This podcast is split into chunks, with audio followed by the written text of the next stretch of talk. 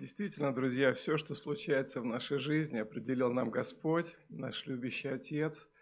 И тут все зависит от нашего доверия Ему, от того, насколько мы полагаемся на Его волю, на Его милость. Я хочу сегодня предложить очень короткий текст Священного Писания для нашего размышления, но от того, что он короткий, он не делается менее важным. Мы прочитаем даже два текста, они созвучные, даже вот Прям кажется, что они написаны одним автором, хотя разные авторы написали.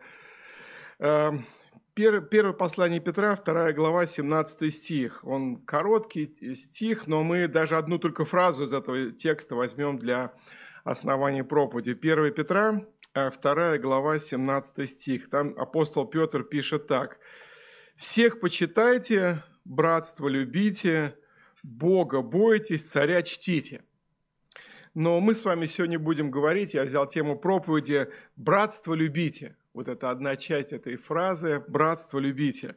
И если мы перелистнем Евангелие почти до самого конца, э, послание к евреям, 11 глава, 1 стих, очень созвучные слова «Братство между вами да пребывает». Э, если мы немножко вспомним историю нашего братства, историю евангельского движения в России – то мы можем сказать с уверенностью, что с самого начала вот зарождения этого евангельского движения в России э, верующие люди, евангельские верующие, стали называть друг друга братьями и сестрами.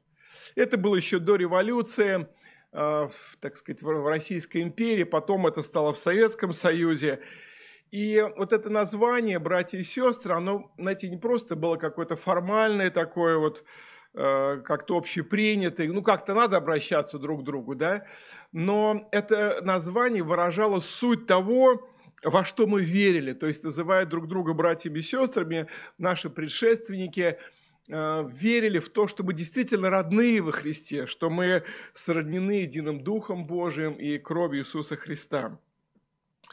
А большинство а, людей, которые вливались в это евангельское движение, а, они были выходцами из православной церкви. И вы знаете, наверное, что в православной церкви тоже такое выражение употребляется. Иногда священник выходит и говорит, братья и сестры, там, приветствую, какие-то слова говорят. Но, к сожалению, вот в таких исторических церквах это обращение братья и сестры, оно носит несколько формальный характер. Почему? Ну, по двум причинам. А, первая причина, что в исторических церквах существует большое разделение на мир и клир. Да? То есть священник объявляет или иерарх какой-то братья и сестры, но, в общем-то, подойти к этому брату не всегда просто. Он начальствующий, он епископ, у него есть власть, и к нему нужно особое обращение, особое отношение. И как-то вот это не совсем понятно, как, как, как мы братья, если между нами такая, в общем-то, большая а, разница. Да? А с другой стороны, в исторических церквах и в нашей, в нашей исторической российской церкви а, больше принято обращение а, прихожане, приход. Прихожане, и если это прихожане какого-то храма, то это не очень ну, как бы мотивирует людей видеть друг друга братья и сестры. То есть люди, нет, нет такого понятия, как членство в церкви. Какие-то, ну, есть, может быть, более постоянные прихожане, есть, так сказать, захожане, но в целом, когда понимание прихожане, то как бы это уже нет такого вот ощущения, понимания, что мы действительно едины, что мы родные братья и сестры. И третья причина, наверное, самая, может быть, даже главная, это то, что э, братья и сестры э, могут быть только тогда, когда они сроднены или возрождены единым Духом Господа Иисуса Христа. Когда, как написано в Писании, Дух Божий свидетельствует Духу нашему, что мы дети Божии.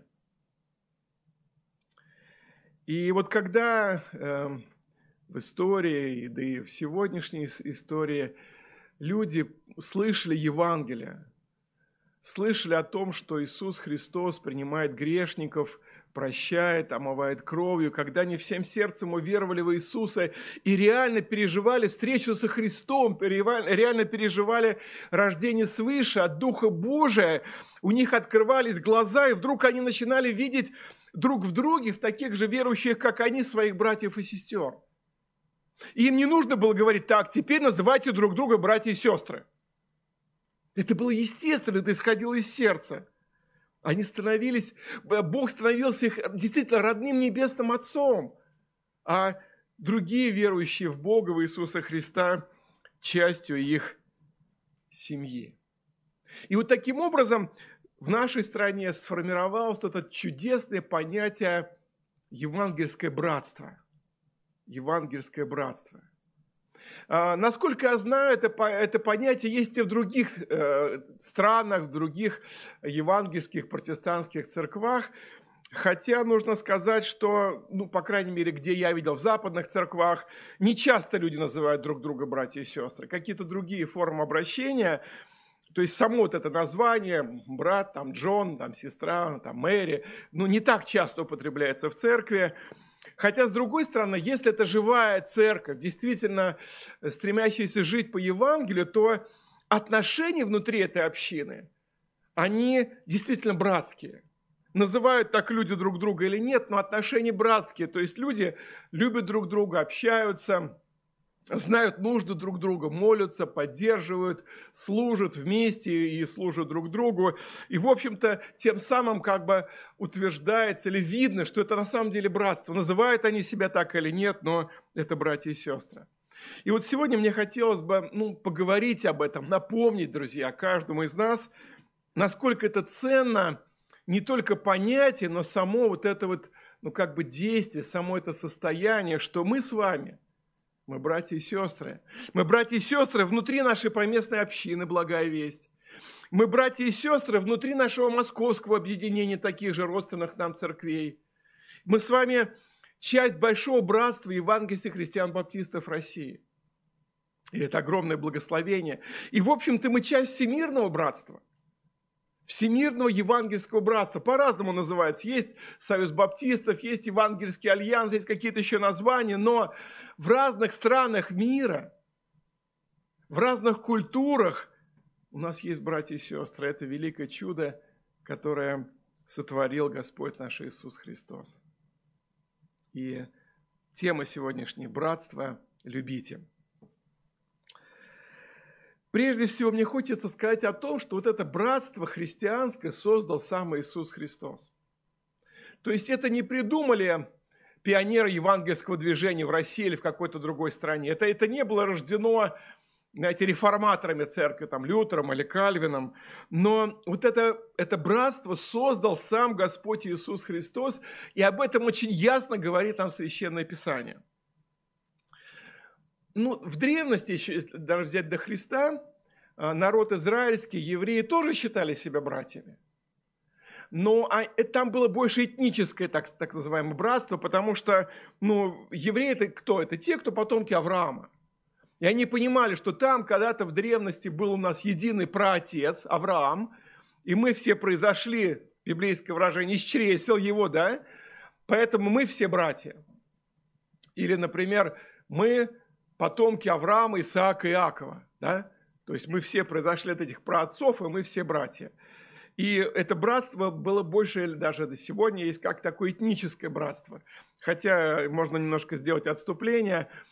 Эм, сегодня можно встретить в Израиле евреев эм, по всем документам, по всем правилам, по таких кошерных евреев черного цвета кожи, такого шоколадного цвета кожи.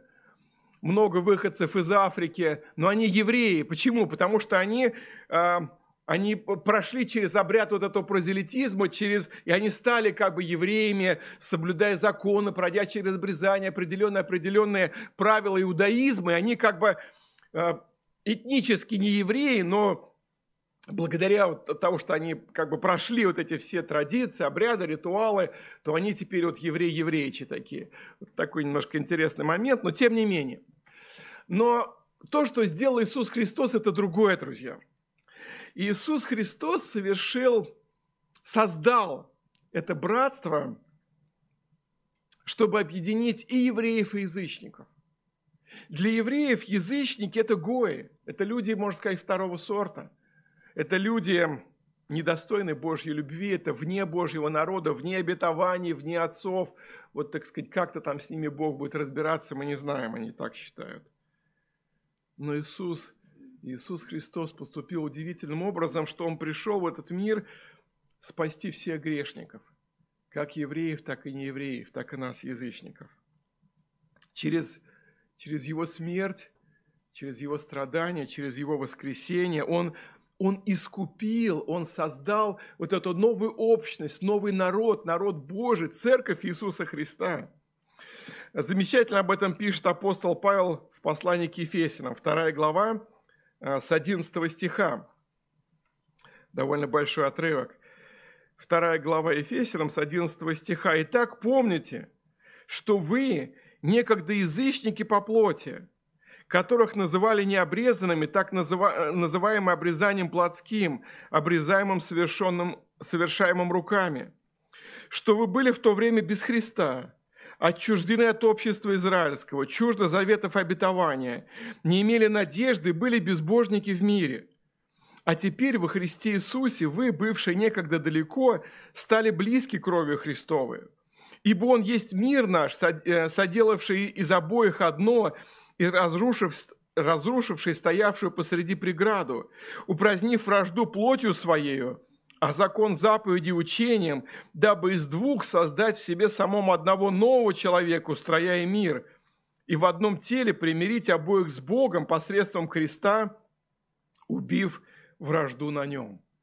Слава за это Господу нашему Иисусу Христу, что Он такое чудо сотворил, создав этот новый Божий народ – это братство, состоящее как из евреев, уверовавших в Иисуса, так и из язычников, принявших Иисуса своим Спасителем.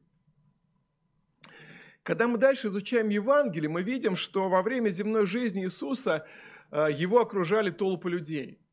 Многие люди приходили послушать его, многие люди приходили исцелиться по разным причинам, но не всех Иисус, как бы, знаете, видел частью вот своих сам, самой близкой, ну не знаю, команды, своими учениками или частью своей, своей семьи. Мы знаем, что самыми близкими, близкими для него были 12 учеников, будущих апостолов. Они везде следовали за ним, они спали с ним, кушали с ним, слушали его проповеди, наблюдали за ним, задавали ему вопросы. Они вот эти три с половиной года прожили буквально вместе с ним бок о бок. И их Иисус называл прежде всего своими друзьями. Вот такое как бы одно из обращений. Например, Евангелие от Луки, 12 глава, 4 стих, посмотрите. Иисус четко говорит, обращаясь к ученикам, «Говорю же вам, друзья моим, не бойтесь убивающих тела» и так далее. То есть он обращается к ученикам и называет их друзьями. Еще более четко это звучит э, у евангелиста Иоанна, 15 глава, с 12 стиха, Евангелие от Иоанна, 15 глава, с 12 стиха. Иисус учит своих учеников и говорит, «Сия есть заповедь моя, да любите друг друга, как я возлюбил вас. Нет больше той любви, как если кто положит душу свою за друзей своих. Вы, друзья мои, если исполняете то, что я заповедую вам. Я уже не называю вас рабами, ибо раб не знает, что делает господин его, но я назвал вас друзьями, потому что сказал вам все, что слышал от Отца моего. Друзья, это вот удивительный дар Божий, что нас, ничего не представляющих из себя грешных людей, язычников в большей степени, Иисус Христос, Божий Сын, называет своими друзьями. Кто мы такие? Не знаю, мое сердце трепещет, когда я размышляю об этом, что нас Иисус, своих учеников, своих последователей, не только тех двенадцати, называет своими друзьями. И есть определенные условия, да, чтобы мы любили других, чтобы мы верили в Него и так далее. Но есть еще более сильная истина – что Иисус Христос называет своих последователей и в их числе нас с вами не только друзьями, но и своими братьями. Давайте посмотрим А, давайте вспомним евангельское событие, о нем повествует и Марк, и Матфей, и Лука, о том, как, а, когда Иисус уже вышел на свое публичное служение, а, толпы народа окружали его, как мы уже сказали, следовали за ним, учились, исцелялись. Но не всем это нравилось. И вот смотрите, что мы читаем Евангелие от Марка, 3 глава, с 20 стиха. «Приходит в дом ученик Иисус с учениками, и опять сходится народ, так что им невозможно было и хлеба есть». И смотрите, 21 стих. «И услышав, ближние его пошли взять его, ибо говорили, что он вышел из себя». И дальше с 31 стиха этой же 3 главы Марка. «Пришли, кто эти ближние? Пришли матерь и братья его, и, стоя вне дома, послали к нему звать его. Около него, около Иисуса сидел народ, и сказали ему, вот матерь твоя и братья твои, и сестры твои вне дома спрашивают тебя. И отвечал им, кто матерь моя и братья мои? И, обозрев сидящих вокруг себя, говорит, вот матерь моя и братья мои. Ибо кто будет исполнять волю Божию, тот мне брат и сестра и матерь. Не знаю, как для вас, друзья, но эти слова в моей душе вызывают священный трепет.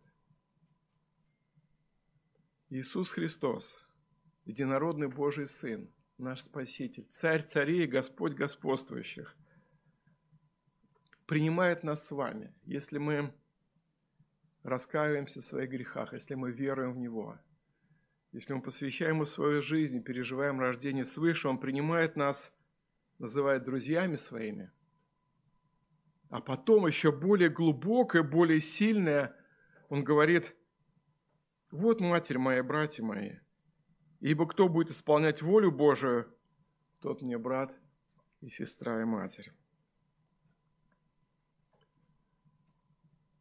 Таким образом, вот это братство создал Господь, и это его идея, это его задумка, это его дизайн, чтобы верующие в него, его последователи, христиане, называли друг друга братьями и сестрами, считали друг друга братьями и сестрами, и он сам признает себя в какой-то степени как бы один из нас, нашим братом и говорит, вы мои братья и сестры.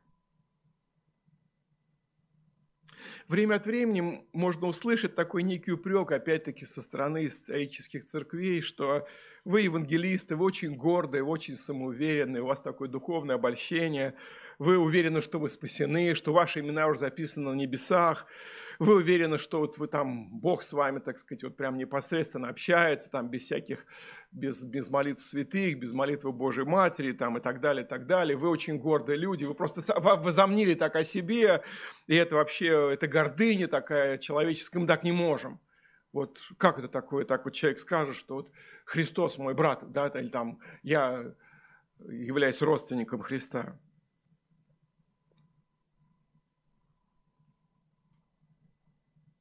Но на самом деле, друзья, с точностью да наоборот. С точностью да наоборот. Если, так говорит Священное Писание, если Христос создал это братство, если Он сам принимает нас и говорит, тот, кто исполняет волю мою, тот мне брат и сестра и матерь, как мы можем отказываться от этого? Как мы можем пренебрегать этим? Как мы можем игнорировать это? Это не мы заслужили это право. Это не мы дерзнули такое, так сказать, заявить о себе. Но это наш отклик, это наш отзыв, это наше доверие тому, что сам Господь Иисус говорит в своем божественном слове. Мне очень нравятся слова, которые записал апостол Петр в первом послании своем второй главе 9-10 стихи. 1 Петра, 2 глава, 9-10 стихи. И здесь он, по всей вероятности, обращается к язычникам, уверовавшим в Иисуса Христа, и говорит такие слова. «Но вы – род избранный, царственное священство, народ святой, люди, взятые в удел, дабы возвещать совершенство, призвавшего вас из тьмы в чудный свой свет. И десятый стих. Некогда не народ, а ныне народ Божий, некогда не помилованные, а ныне помилованы. Друзья, вот когда мы слышим эти слова, когда мы их читаем, я думаю, что естественная реакция для нас должна быть просто в смирении склониться на колени, склониться сердцем своим и сказать, Господи, я понимаю, что я недостоин вот такого высокого обращения ко мне. Я недостоин быть частью Твоего народа, я, я погибший грешник, я ничем этого не заслужил, я ничем не лучше других, но Ты по своей благодати, по своей милости, благодаря какому-то своему благоволению, избранию, чуду, меня, некогда не народ, некогда не помилованного, некогда грешного, некогда язычника, некогда потерянного, нашел, открылся мне, и я теперь часть твоего народа, я теперь уже среди помилованных, и ты говоришь, что вы род избран, царственное священство. Просто голова кружится. Как такое может быть? Как Бог может настолько облагодетельствовать нас, настолько благословить нас?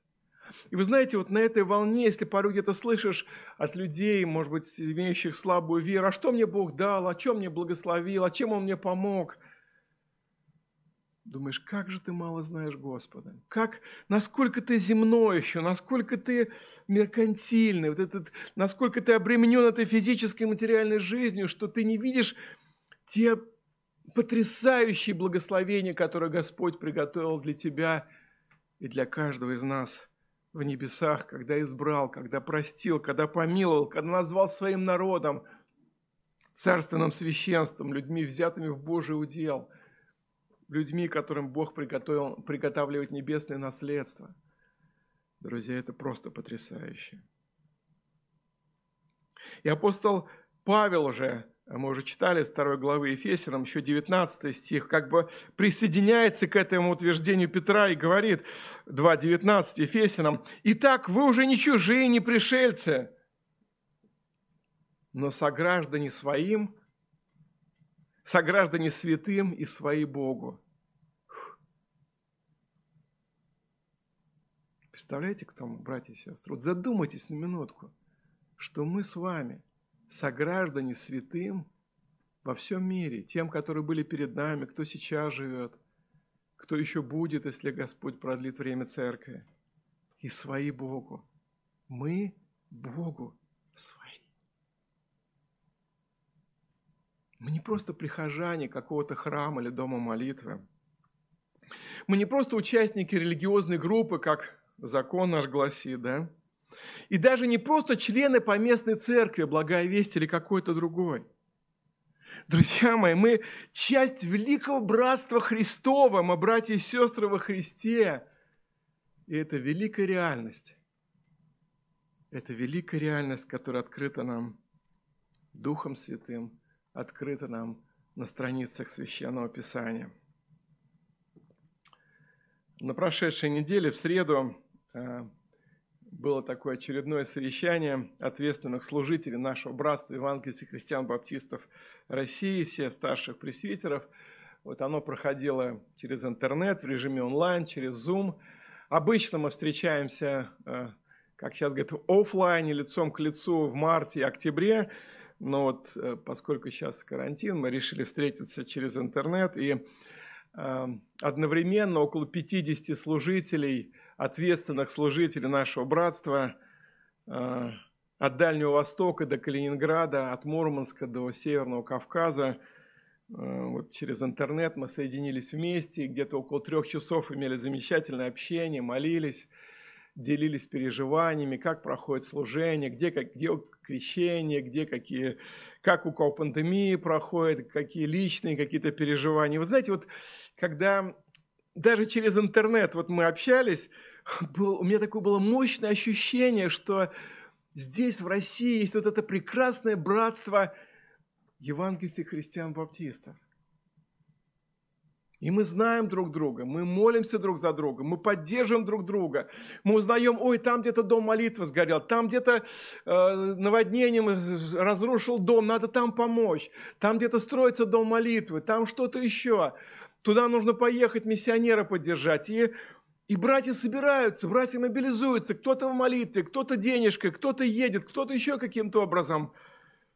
Я просто наслаждался этим общением очередной раз и радовался и думал, Господи, слава Тебе, что есть действительно это удивительное, это удивительное братство во Христе. Я думаю, что даже мы с вами, большинство присутствующих здесь, в той или иной степени когда-то испытывали эту сопричастность к этому братству Христову. Ну, например, когда, может быть, вы приезжали в другой город, и вам нужно было там или в отпуск, или в командировку, или по каким-то еще делам – вы могли при, найти евангельскую общину, встретить людей первый раз в жизни. Вот, вот тех людей там, вот в этой общине, в доме молитвы. Но когда они узнавали, что вы брат или сестра во Христе, там приехали из Москвы или из другого города, передавали привет там от Сергея Васильевича Смагина, его знает вся страна, или еще от кого-то, да, сразу появлялись улыбки. Ой, брат дорогой, сестра, проходи. Петь умеешь? Спой нам стих, можно сказать, расскажи. Брат, проповедуешь? Все, твоя, твоя вторая проповедь.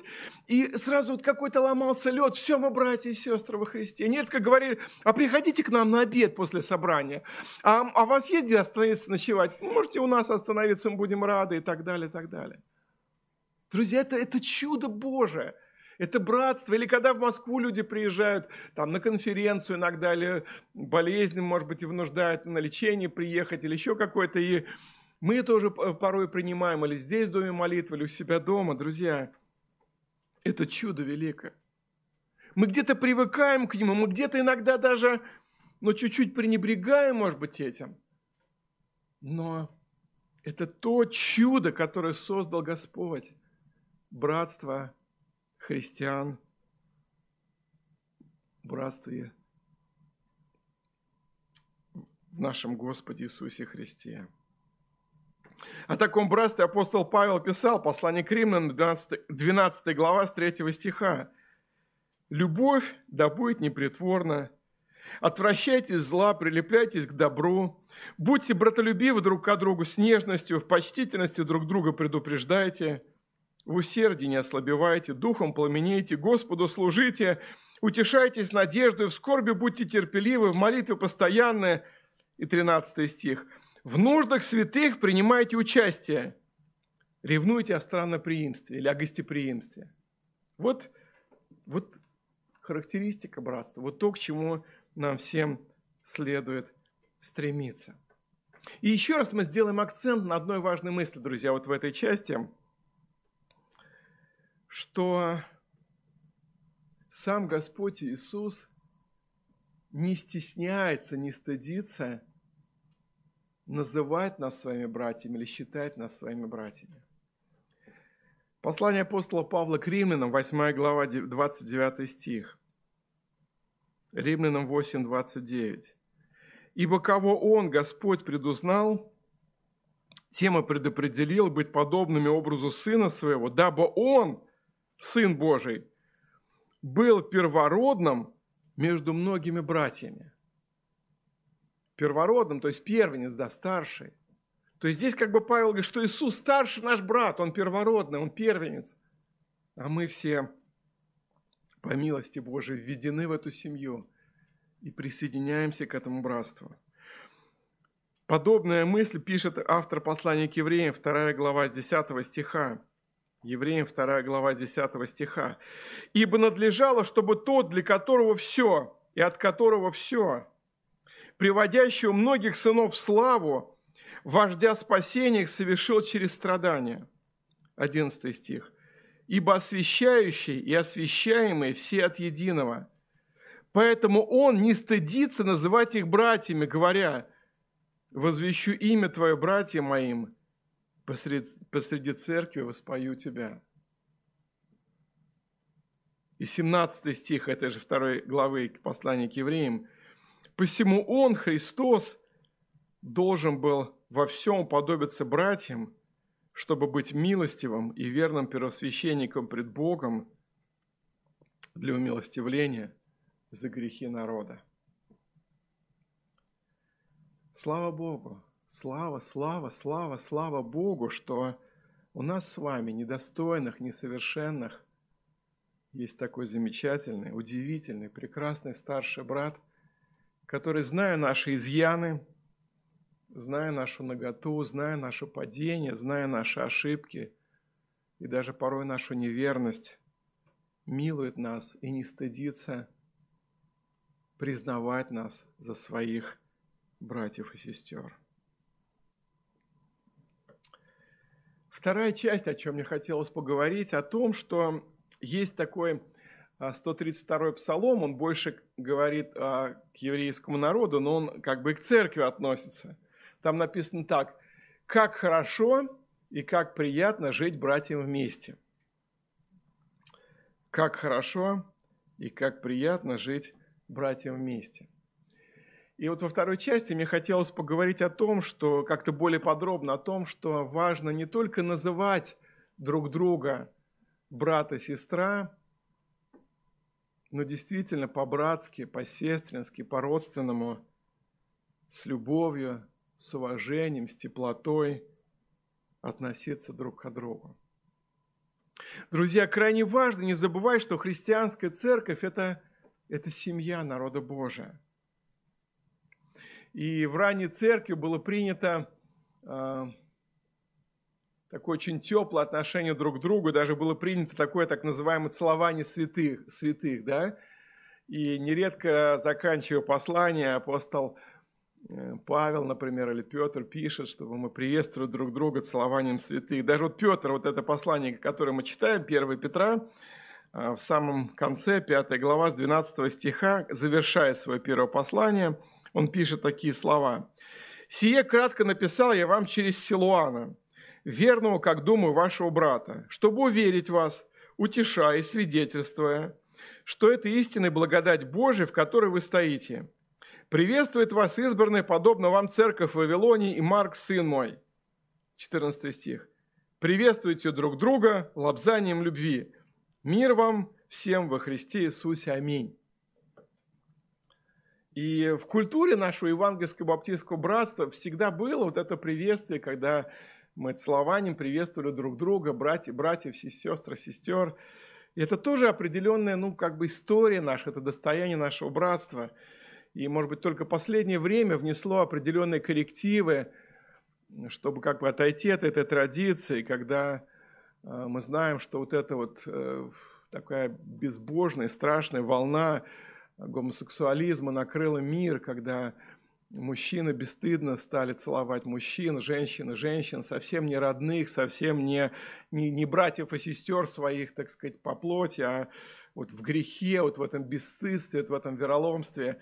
И во многом, наверное, благ... вот из-за этого, из-за этой причины как-то в христианской среде э, стала уходить эта такая добрая евангельская традиция приветствия друг друга целованием святым. И даже некоторые говорили, ну, если я там на улице брата поцелую, то подумают, ну, точно голубые там, да. Но, к сожалению, вот грех, он все извращает. Даже вот, может быть, параллельно можно вспомнить такой замечательный библейский символ, как радуга. Вы, наверное, видели, что на нашей эмблеме церковной была тоже такая радуга на сайте.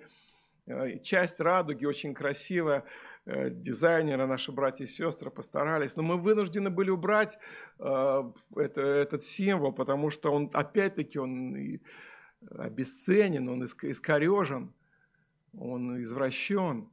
И мне приходилось быть э, в Америке и проходить по городу и старинное красивое здание церкви, методистское или пресвитерианское, или еще какое-то, и над крышей развивается флаг с радугой. И все знают, что если это так, то это церковь, где собираются гомосексуалисты и лесбиянки, где поддерживается это, где это одобряется, где эти так называемые сожительства благословляются, где к этому относятся позитивно. То есть вот дьявол корежит, извращает все Божие. По-моему, Мартин Лютер сказал, что сатана – это обезьяна Бога, который пытается Богу подражать, но делает это страшно, это делает это безобразно, делает это очень грязно.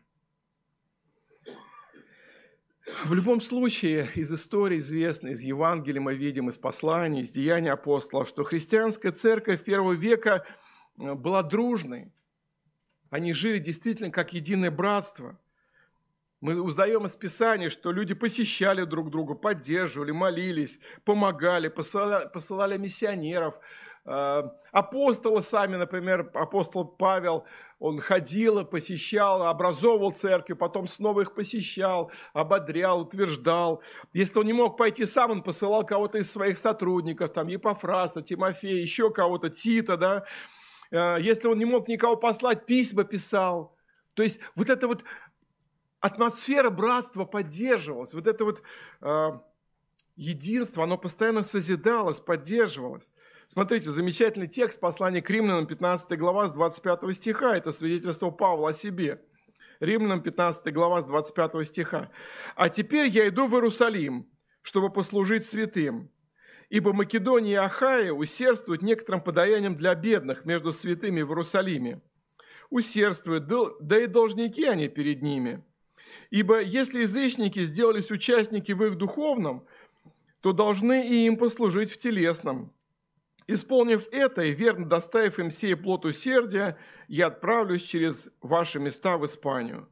То есть Павел, он описывает, какие у него планы, почему он идет туда, почему в Иерусалим, что он... И это его было, было часть его служения, посещение церквей, посещение братьев, сестер, научение их, наставления – и апостол Петр в этом же первом послании, опять-таки 4 глава, пишет такие слова, 10 стих. «Служите друг другу, каждый тем даром, какой получил, как добрый домостроитель многоразличной благодати Божией». То есть вот это братство, оно а, проявляется в том, что мы служим друг другу, каждый своим даром. Кто-то может петь, поет, кто-то может что-то организовывать, организует, кто-то может быть водителем, он возит там, не знаю, верующих куда-то, да, кто-то может э, красить, он может прийти покрасить дом молитвы или помочь сделать ремонт брату и сестре по вере, да?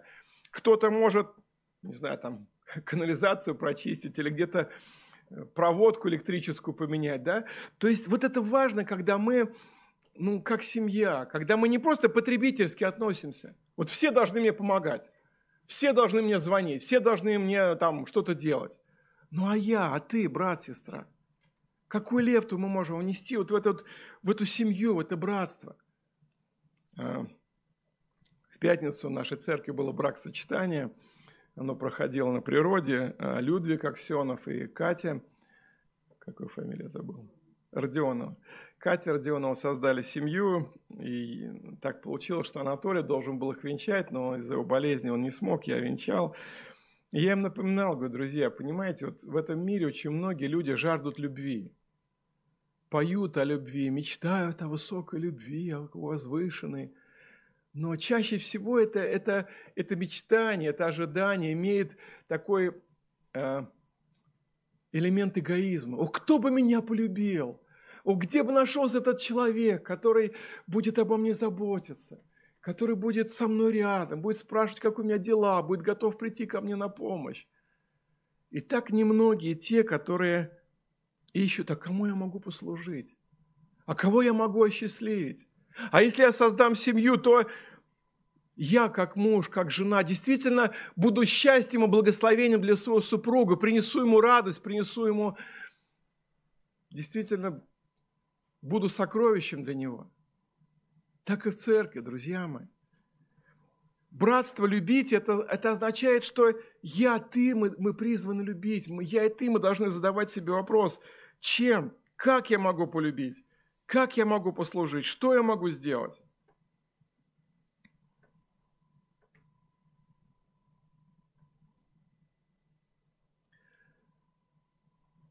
Слава Богу, что в церкви так задумал тоже Христос, есть служители – есть диаконы, есть пресвитеры, которые призваны служить церкви, да, призваны посещать и помогать, и ободрять, и учить, и наставлять. Но Священное Писание также учит и о том, что и члены церкви призваны заботиться о служителях. И слава Богу, что многие в нашей церкви переживают, молятся за меня, мою семью, за Андрея Сергеевича, Сергея Васильевича, Анатолия. Это большое благословение. Интересно, апостол Павел в послании к филиппийцам, у него вообще были особые отношения с филиппийской церковью. Э, если вы помните, это была первая церковь, которую он основал на территории Европы. Э, и вот интересно, он пишет такие слова, довольно большой отрывок. Филипп, послание к филиппийцам, 4 глава, 10 стиха. «Я весьма возрадовался в Господе, что вы уже вновь начали заботиться о мне. Вы прежде заботились, но вам не благоприятствовали обстоятельства. Говорю это не потому, что нуждаюсь, ибо я научился быть довольным тем, что у меня есть. Умею жить и в скудости, умею жить и в изобилии. Научился всему и во всем, насыщаться и терпеть голод, быть в обилии, в недостатке, все могу укрепляющее мне Иисусе Христе. Впрочем, вы хорошо поступили, приняв участие в моей скорби – вы знаете, филиппийцы, что в начале благовествования, когда я вышел из Македонии, ни одна церковь не оказала мне участия подаянием и принятием, кроме вас одних. Вы в Фессалонику и раз и два присылали мне на нужду. Говорю это не потому, чтобы я искал даяние, но ищу плода, умножающегося в пользу вашу. Я получил все и избыточествую. Я доволен, получив от Епафродита, посланное вами, как благовонное курение, жертву приятную, благоугодную Богу, Бог мой да восполнит всякую нужду вашу по богатству своему в славе Христом Иисусом.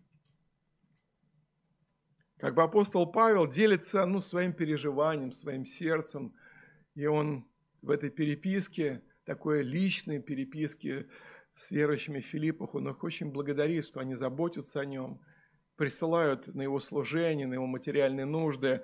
И он говорит, я, я это делаю не потому, что я хочу от вас больше получить, да, что мне вот там мало, я хочу, так сказать, разжиться через вас, да, как-то обогатиться. Но он говорит, что я вижу, что в этом работа Духа Святого, что вы понимаете, что такое братство, что вы действительно мои братья и сестры, вы помните обо мне, я помню о вас, я молюсь за вас, я проповедую, я учу, я основал эту церковь, я посылаю к вам служителей, я думаю о вас, как вам помочь. Но есть обратная реакция. И вы обо мне думаете, и вы обо мне молитесь, и вы обо мне заботитесь. И он пишет вот эти слова благодарности, и 18 стих. «Я получил все избыточество, избыточество, я доволен, получив от Эпифродита, посланное вами, как благовонное курение, жертву приятную, благоугодную Богу. Бог мой да посполнит всякую нужду вашу по богатству своему в славе Христом Иисусом».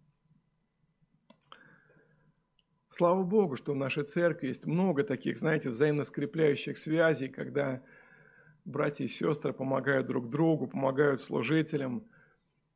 Анатолий Анатольевич, за которым мы сегодня молились, он с огромной благодарностью вспоминает семью Дроздовых, которые в свое время Бог их благословил возможностью купить новую машину, они ему просто подарили свою прежнюю, еще в хорошем состоянии. Он до сих пор на ней ездит и благодарит и Бога, и Дроздовых. Это, это чудо, когда мы вот таким образом можем помогать, и когда Сергею Васильевичу в свое время помогали, там, да, и когда он квартиру покупал из машины, тоже еще, это слава Богу, слава Богу, Господь да воздаст вам. Я знаю, среди нашей молодежи есть такое доброе движение, когда узнавая какую-то нужду, у кого-то, может быть, свадьба, а денег нет на свадьбу, или какая-то еще нужда – молодежь просто рассылает там номер карточки какого-то брата и сестры и говорит, если у вас есть возможность там брату Пете помочь, там на свадьбу собрать или там на какую-то еще нужду, вот можете прислать. И люди собирают, и вот по эти крупиночки, по 500, по 1000, и собираются необходимые суммы. Это, и это свидетельство, что мы братство, друзья мои. Это, это свидетельство, что мы действительно братство Христово. Это огромное благословение – это огромное благословение. Дай Бог, чтобы мы в этом развивались и совершенствовались. Я рад, что наша церковь довольно регулярно помогает другим церквам в нужде, когда какие-то приходят письма, или мы узнаем, когда есть нужда, проблема. Вы знаете, что у нас есть две побратимые церкви, наверное, знаете, да? Одна в Америке, одна в Оржеве. Вот. И та церковь, что в Америке, ну, иногда, изредка они чем-то, может быть, помогают нам, или микрофон купить, или что-то еще.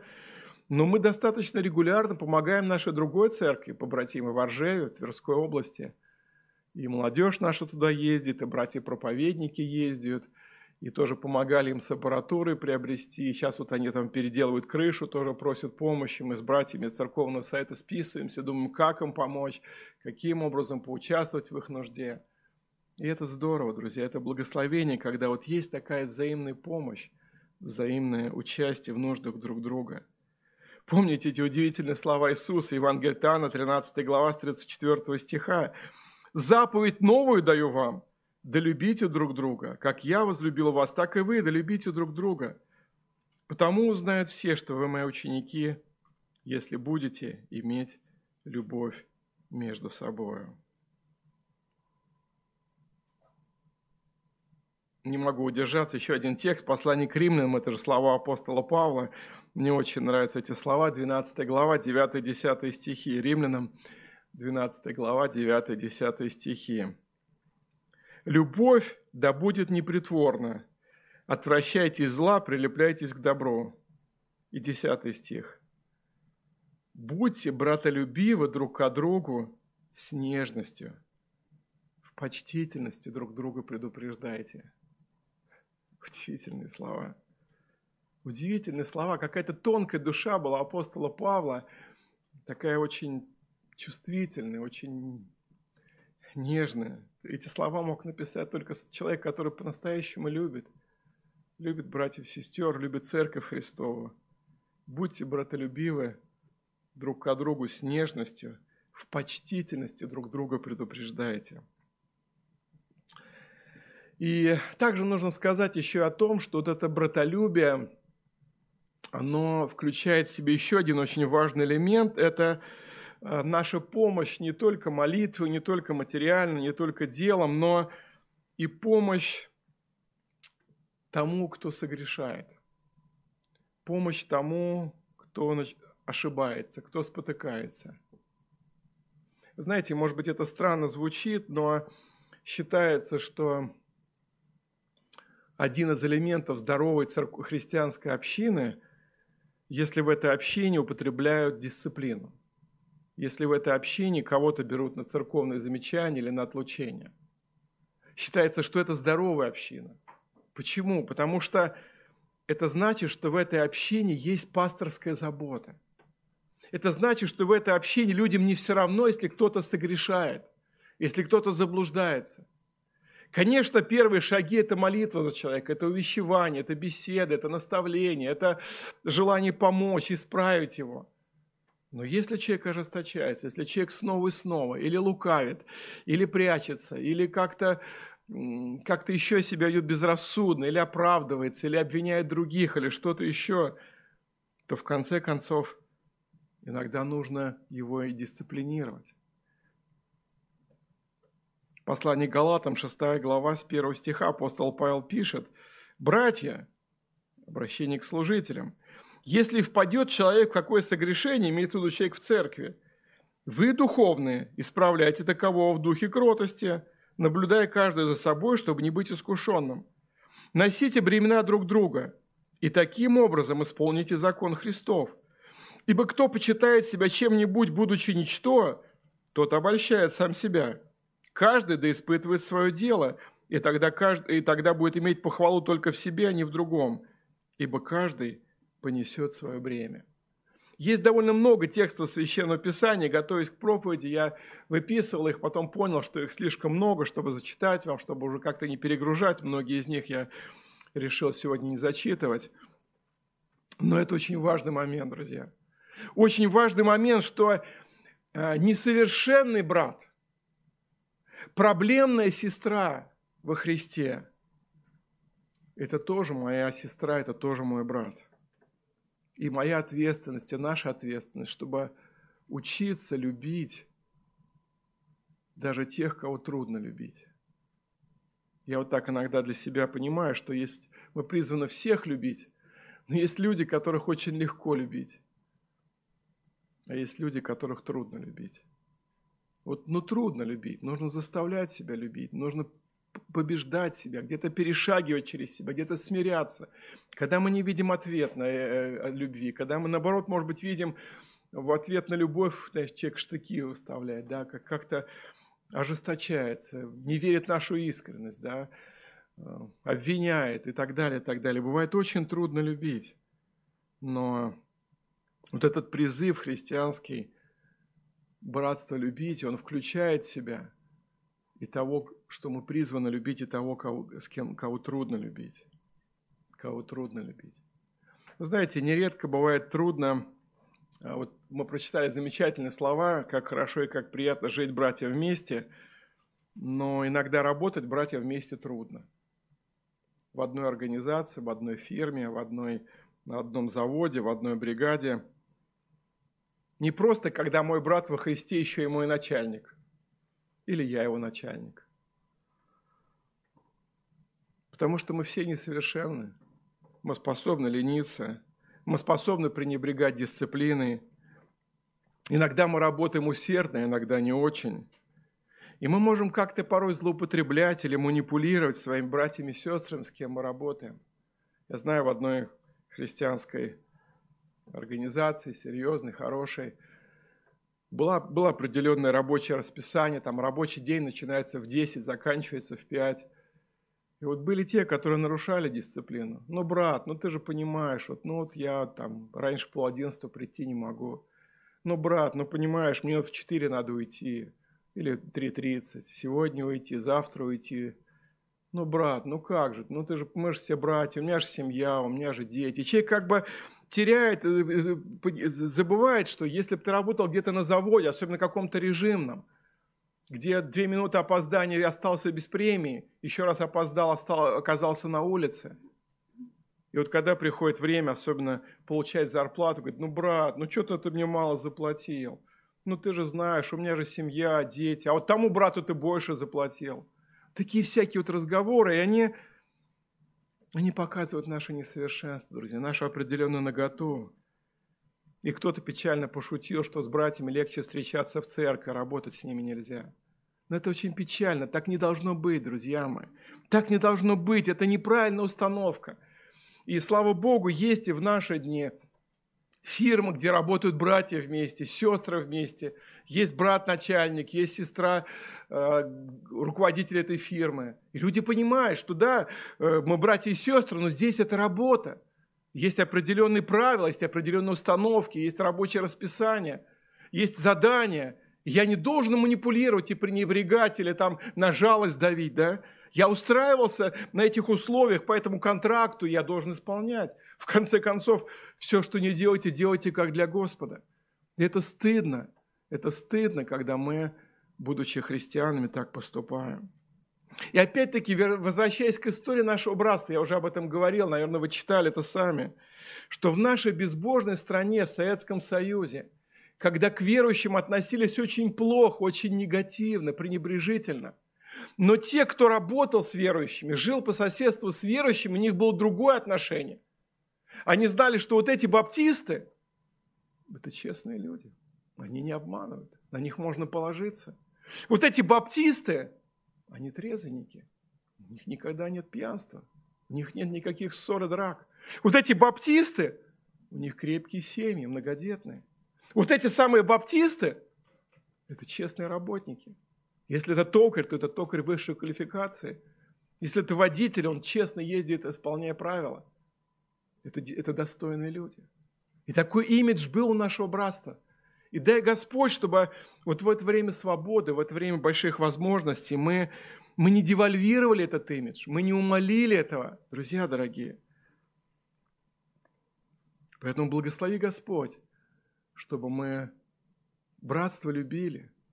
Любили в плане служения, любили в плане заботы, любили в плане помощи, молитвы, участия, но также любили и плане, если нужно, какое-то обличение, вразумление. А, не делали вид, что я этого не вижу, мне это не касается, что брат грешит или сестра.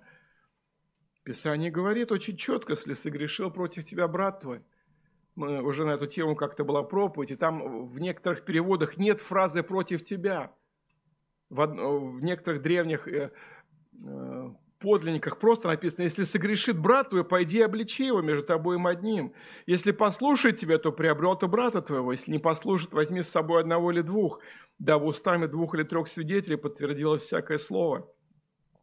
если же не послушает их, скажет церковь. Вот это библейский принцип, к сожалению, мы не, не всегда его исполняем.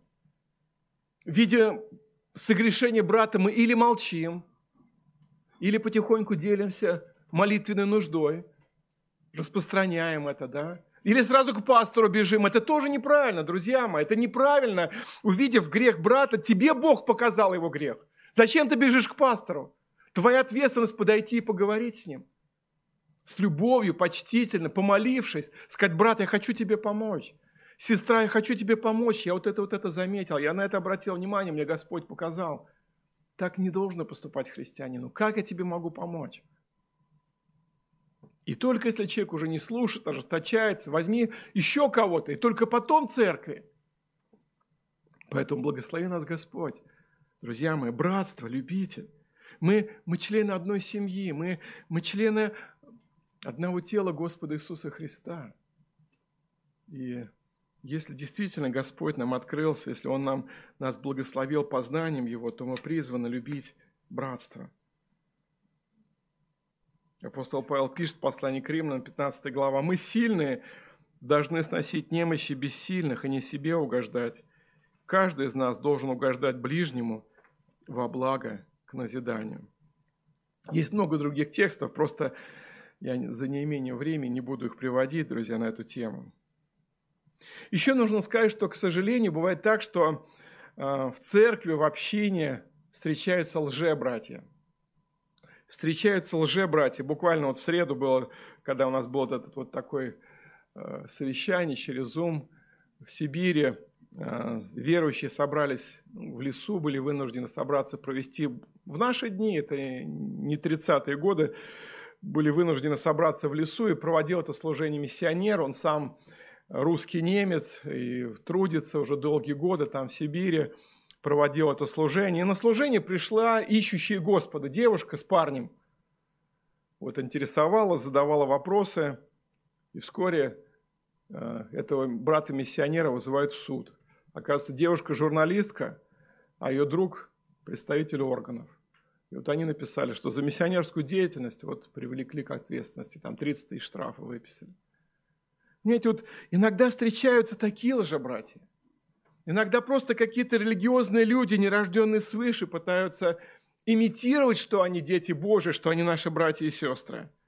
Может быть, какой-то ищут своей корысти, выгоды. Сколько раз даже в нашу небольшую церковь приходили те лжебратья, говорю, ой, да я ваш брат с другого города, у меня вот нет работы, помогите купить денежку на билет там, до такого-то города, я сейчас как только домой, домой приеду, сразу вам вышлю, все, все, все, вот мой паспорт, вот мои документы.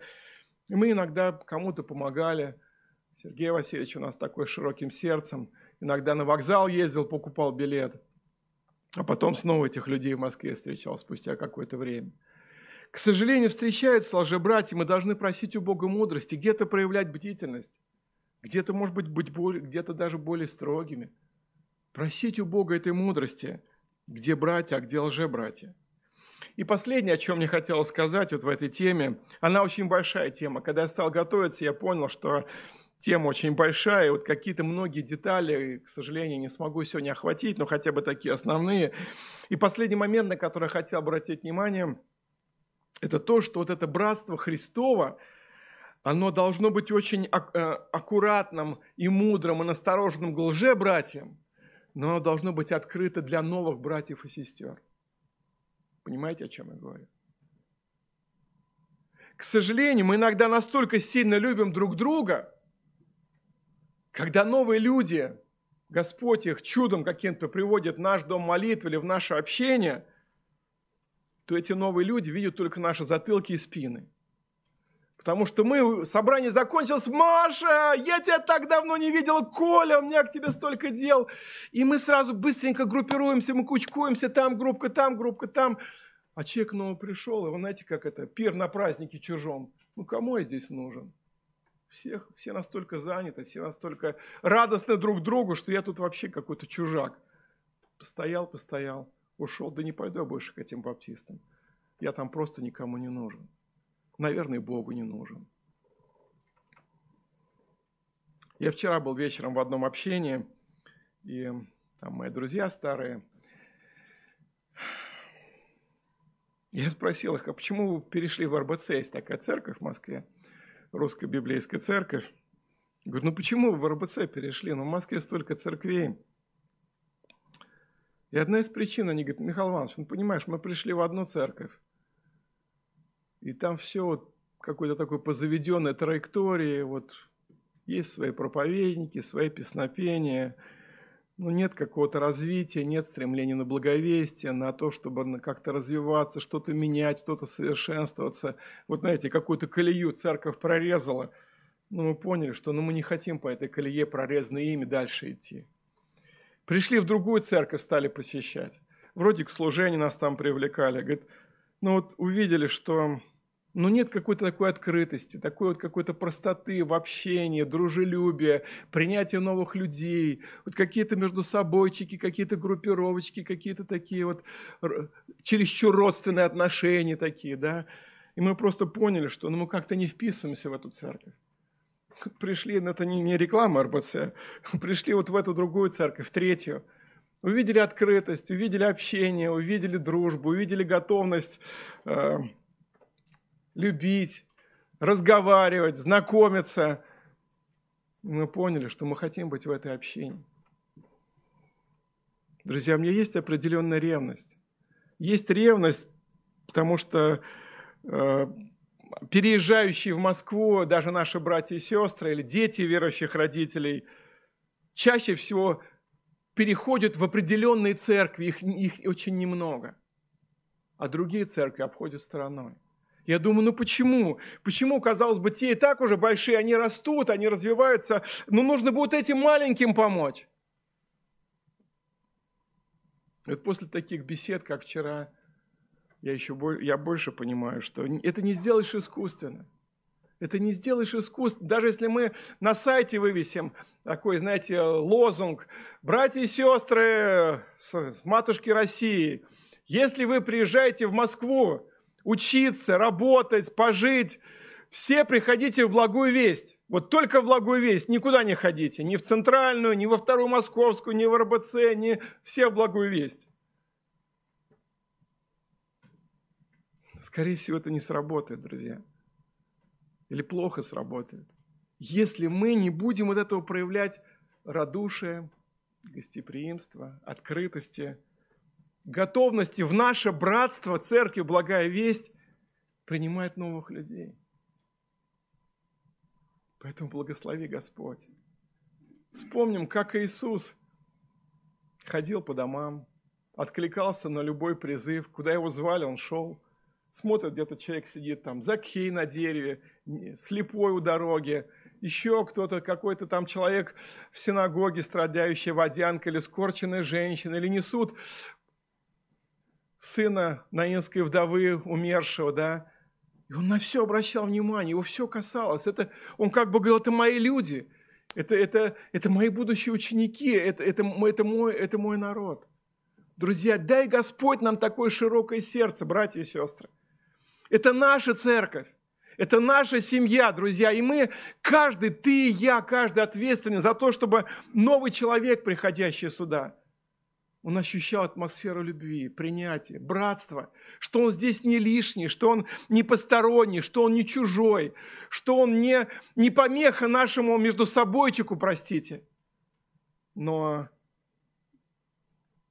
он тот, кого мы принимаем, любим, знакомимся, дружим, молимся, готовы помочь. Многие приходят с нуждой, с вопросами, с сомнениями, со страхами. А что там эти баптисты со мной сейчас будут делать? И дай Господь, чтобы, выходя из нашего дома молитвы, он выходил с радостным сердцем и говорил, Господи, наверное, Ты есть. Есть люди, которые меня любят, есть люди, которые меня приняли, есть люди, которые братство. Я вижу, как они помогают друг другу, как они заботятся друг о друге. Но, я, но и на меня обратили внимание. И я вот оказался кому-то нужен, кому-то приятен, кому-то симпатичен, кому-то для кого-то востребован. Благослови нас, Господь. Итак, таких пять, наверное, основных моментах, о которых мы сегодня говорили, будем молиться – Прежде всего, христианское братство создал сам Господь Иисус Христос. Второе, мы говорили, что братство состоит только из людей, возрожденных от Духа Святого, омытых кровью Христовой. Третье, о том, что мы призваны учиться любить даже тех, кого любить трудно. С трудным характером, может быть, колючих, может быть, простите, со стервозным характером, может быть, обидчивых, чересчур ранимых, но мы призваны учиться их любить. Мы призваны остерегаться сами, защитясь свою церковь и братьев-сестер от лже-братьев, от еретиков, от обманщиков, от каких-то лукавых людей. И мы говорили о том, что мы призваны заботясь о единстве брать, братства, служа друг другу, любя друг друга, при этом быть открытыми для принятия новых людей – которое Господь пришлет к нам. Мы должны молиться об этом, переживать, чтобы люди приходили, чтобы наша церковь росла, чтобы она обновлялась, чтобы вот это, знаете, свежая кровь вливалась, новые люди с новыми идеями, с новыми талантами. Приедут ли они из другого города в Москву или они придут с соседней улицы. Конечно, важнее, чтобы приходили люди, не знающие Господа, здесь могли каяться, здесь могли веровать, здесь могли присоединяться к Господу. Благослови нас в этом, Господь. Аминь. Давайте помолимся. Господь, благодарим Тебя за прекрасное христианское братство, которое Ты создал рукою Своей, силою Свою, силою Своего креста, Своей смерти и воскресения. Благодарим Тебя, что каким-то чудом удивительным по благодати Своей Ты нас ввел в это братство. Если в нашем собрании присутствуют те или слушают нас те, кто еще не покаялся, не родился свыше, кто еще в духе не может назвать Тебя своим небесным Отцом, а Христа Спасителем, а нас братьями и сестрами, дай им эту милость. Дай им эту милость через возрождение, через покаяние, через посвящение себя Тебе, присоединиться, слиться с братством Христом. Благослови нас возрастать в любви друг к другу. Учи нас любить тех, кого трудно любить. Дай нам мудрость различать, где истинные братья, а лже-братья. И помоги нам быть открытыми для тех, кто кого ты хочешь присоединить к нашей церкви, к другим общинам, чтобы мы не были зациклены, замкнуты на себе, но действительно были братством, вмещающим новых людей, которых ты сам хочешь приложить к нашей церкви и к нашему братству. Да светится имя Твое. Аминь.